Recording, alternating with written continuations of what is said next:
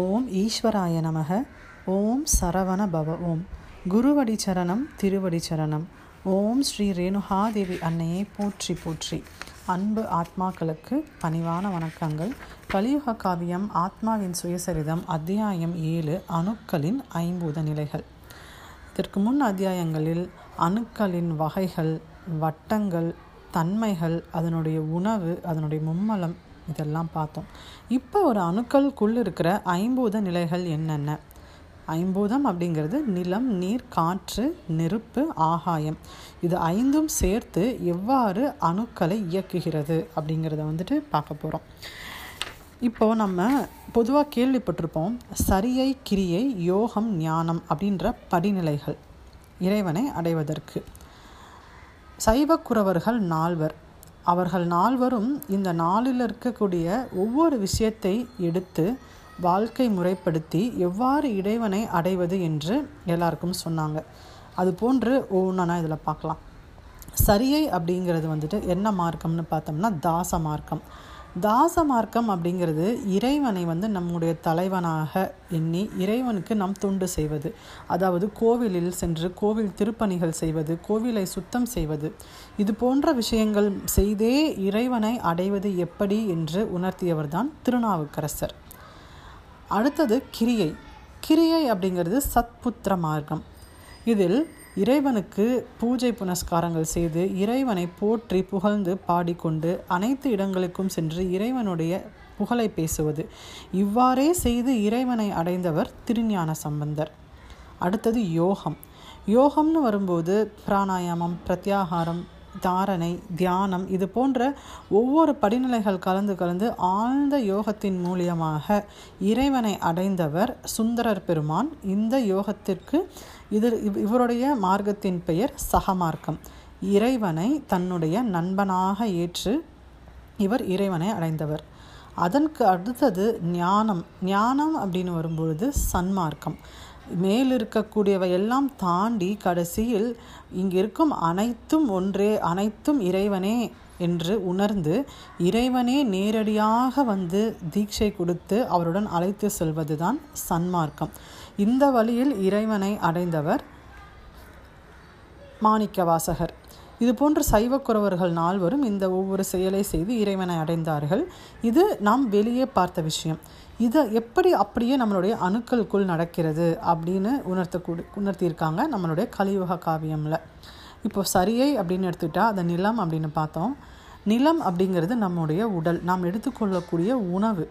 ஏன்னா நிலத்திலிருந்து தான் உணவெல்லாம் வருது. அதனால் உணவு வந்து நிலம் அப்படின்னு சொல்லி நம்ம எடுத்துக்கலாம்.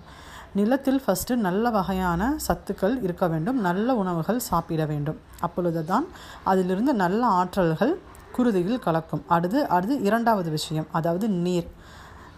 நீரானது அதாவது குருதி வந்து நம்ம நீர் அப்படின்னு எடுத்துக்கணும். நல்ல சத்துக்கள் குருதியில் கலக்கிறது. அது உடல் முழுவதும் பரவி அதற்கு பின்னால் சிரசில் சென்று அங்கிருக்கிற அணுக்களுக்கு சேர்கிறது.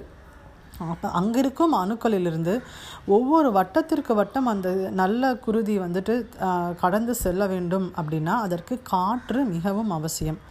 அதற்காக சில யோக பயிற்சிகள் பிராணாயாமம் போன்ற மூச்சு பயிற்சிகளை செய்யலாம். இப்போ நம்ம சாப்பிடும் உணவு ரத்தத்தில் நல்லபடியாக நல்ல சத்துக்களாக கலந்து அது மூளைக்கு சென்று காற்றின் உதவியுடன் ஒவ்வொரு வட்ட அணுக்களுக்கும் சென்றால் வெப்பம் உருவாகும்.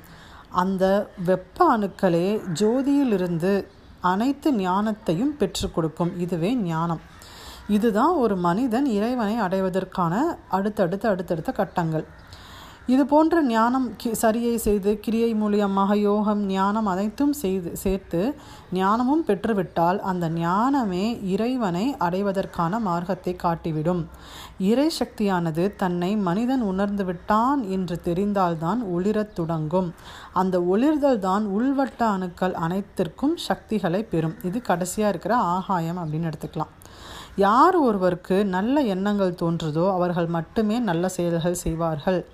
நல்ல செயல்கள் யார் யார்களெல்லாம் செய்கிறார்களோ அவர்கள் மட்டுமே ஆத்மாவை தேடி முற்படு ஆத்மாவை தேட முற்படுவார்கள் அப்படிங்கிறாங்க. இப்போது நம்ம பார்த்தது தான் ஒவ்வொரு ஸ்டெப் நம்ம குரு அம்மா இதில் என்ன பண்ணியிருக்காங்க அப்படின்னா நேரடியாக ஞான அணுக்களை உயிர்த்தல வைத்திருக்கிறார்கள் அவர்களுடைய சீடர்களுக்கு. அதாவது முதலில் நிலம் நீர் காற்று அதுக்கப்புறம் ஞானம் அப்படின்னு போகாமல் நேரடியாக அவங்க ஆத்மானுவை வந்துட்டு ஃபஸ்ட்டு உயிர்ப்பித்து அதன் மூலியமாக நில நீர் காற்று போன்ற விஷயங்களை செம்மையாக்க கற்றுக் கொடுத்திருக்கிறார்கள்.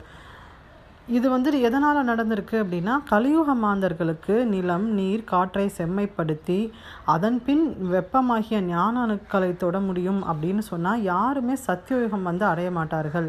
எல்லாமே விரைந்து நடக்கணும் அப்படிங்கிற காரணத்தினால முதல்ல ஞான அணுக்களை நேரடியாக உயிர்ப்பித்து கொடுத்து அதன் பின்னால் உணவை செம்மைப்படுத்துகிறார். நம்மளுடைய குரு அன்னை. இப்போ நமக்கும் அதே தான் நடந்துகிட்ருக்கு நமக்கு ஏற்கனவே ஆத்ம விடுதலை அந்த தியானம் அந்த ஞானம் எல்லாம் ஓரளவுக்கு கிடச்சிருச்சு. அந்த ஞானத்தை கொண்டு தான் நாம் நம்முடைய உணவுகளை எல்லாத்தையுமே சீரமைச்சிட்டு இருக்கோம் ஸோ அதுதான் வந்துட்டு இதுலேயுமே நடந்திருக்கு. உள் மூளைதனில் ஏற்படும் மாற்றங்களை எவ்வாறு உணர்வது? இப்போ வந்து நம்ம வந்துட்டு தீட்சை எடுத்துட்டோம் சாப்பிட்றோம் நல்ல உணவுகள் சாப்பிட்றோம். ஆனால் அதில் மாற்றம் இருக்கா இல்லையா அப்படிங்கிறத எவ்வாறு நம்மளால் உணர முடியும் அப்படின்னா உடலில் இருக்கக்கூடிய அணுக்கள் அதை காமிச்சிடும் இதற்கு முன்னால் அதாவது நம்முடைய உடல்நிலை வந்து தீட்சை எடுப்பதற்கு முன்னால் பின்னால் அப்படின்னு எடுத்துட்டோம்னா தீட்சை எடுத்ததற்கு பின்னால் நிறைய உடலில் நல்ல மாற்றங்கள் ஏற்படுது அப்படின்றத நம்மளால் உணர முடிந்தால் அது மூளையில் உள்ள அணுக்களுக்கு நல்ல மாற்றங்கள் ஏற்பட்டிருக்குது அப்படின்னு அர்த்தம் எடுத்துக்கலாம். ஆகையால் உண்ணக்கூடிய உணவு என்பது மிக மிக மிக அவசியம். என் சிற்றறிவிற்கு எட்டியவரை சொல்லியிருக்கிறேன். புத்தகத்தை முழுமையாக படித்து முழு ஞானம் பெறுவோம். இப்பதிவில் உள்ள நிறைகள் அனைத்தும் குரு அன்னையை சாரும். குறைகள் அனைத்தும் எமையே சாரும். ஏதேனும் குறைகள் இருப்பின் மன்னித்தருளுங்கள். நன்றி.